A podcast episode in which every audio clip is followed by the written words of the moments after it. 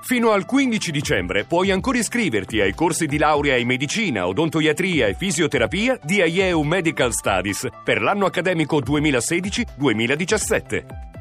Informati subito all'800 44 44 33 o nei centri studio CEPU. Voci del mattino.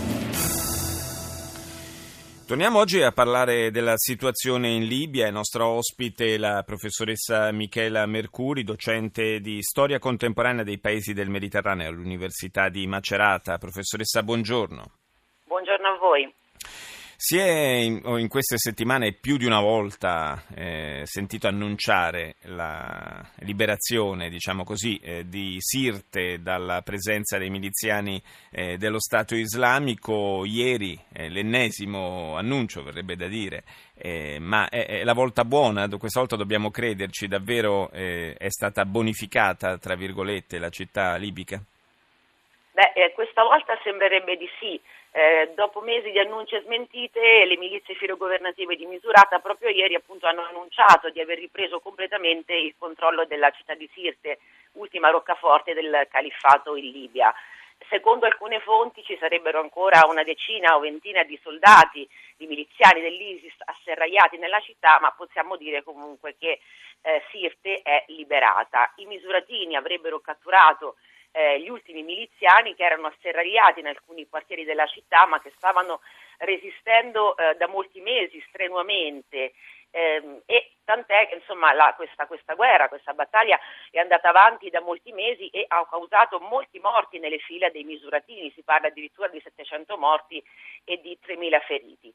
Possiamo quindi dire che l'ISIS se ne va perlomeno da Sirte, ma i problemi nel paese restano, restano moltissimi problemi soprattutto legati al tema della sicurezza, perché quei miliziani, quei 3.000 miliziani circa che erano a Sirte non sono tutti morti o catturati, ma sono fuggiti in alcune zone del paese e presumibilmente nel Fezzana, cioè nella parte sud, nella parte desertica, dove ci sono poi anche altre organizzazioni come quelle di Al-Qaeda nel Maghreb islamico a cui potrebbero unirsi e, e quindi potrebbero anche riorganizzarsi. Quindi sì, insomma Sirte è libera, ma la Libia non è libera dal terrorismo. Eh, quindi potrebbero riorganizzarsi per tentare di riconquistare terreno in Libia, ma potrebbero anche andare a destabilizzare ulteriormente i paesi della regione a sud della Libia.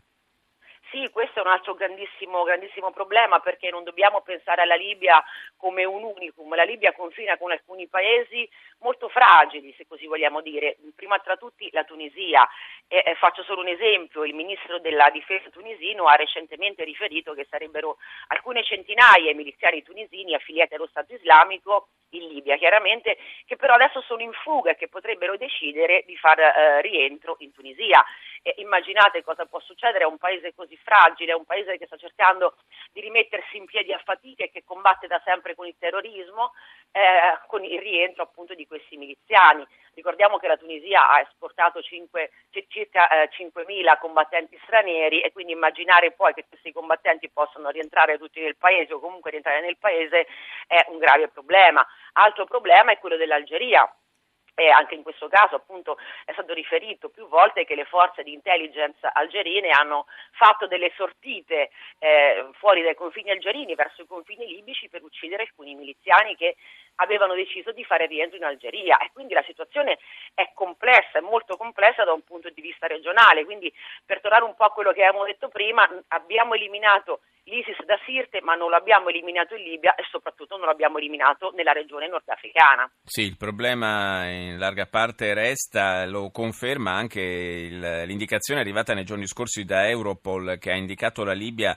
eh, proprio la Libia come base probabile per futuri attacchi all'Europa. Questo però eh, non potrebbe prescindere da un recupero da parte dell'ISIS di posizioni più vicine probabilmente anche alla costa.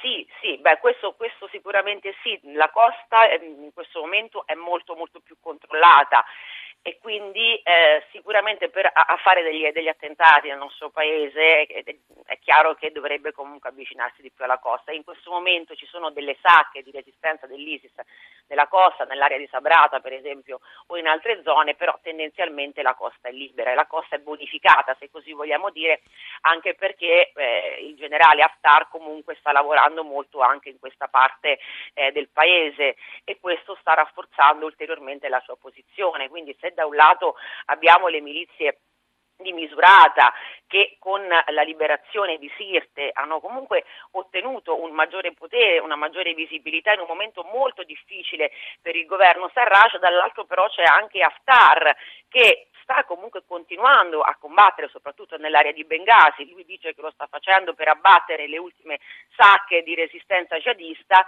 ma probabilmente lo sta facendo anche per opporsi alle milizie di Misurata e conquistare sempre un maggiore potere. Quindi al di là poi del problema eh, Stato islamico, in Libia si sta riproponendo ancora il caro vecchio problema della contrapposizione tra Tripoli che in questo momento ha dei, dei grandissimi problemi e eh, Tobruk e Haftar che invece sta avanzando soprattutto nella costa proprio verso Sirte. E quindi dovremmo anche capire poi una volta defenestrato eh, lo Stato islamico da alcune zone del paese cosa fare invece del problema eh, del bipolarismo, se così vogliamo dire, tra le due istanze politiche del Paese. Questo e lì quella, quella, sarà davvero una, eh, una, questione molto spinosa da risolvere. Grazie alla professoressa Michela Mercuri per essere stata nostra ospite stamani a Voci del Mattino. Ora la linea va al GR1 condotto da Guido Ardone. Noi ci sentiamo più tardi, intorno alle 7.37.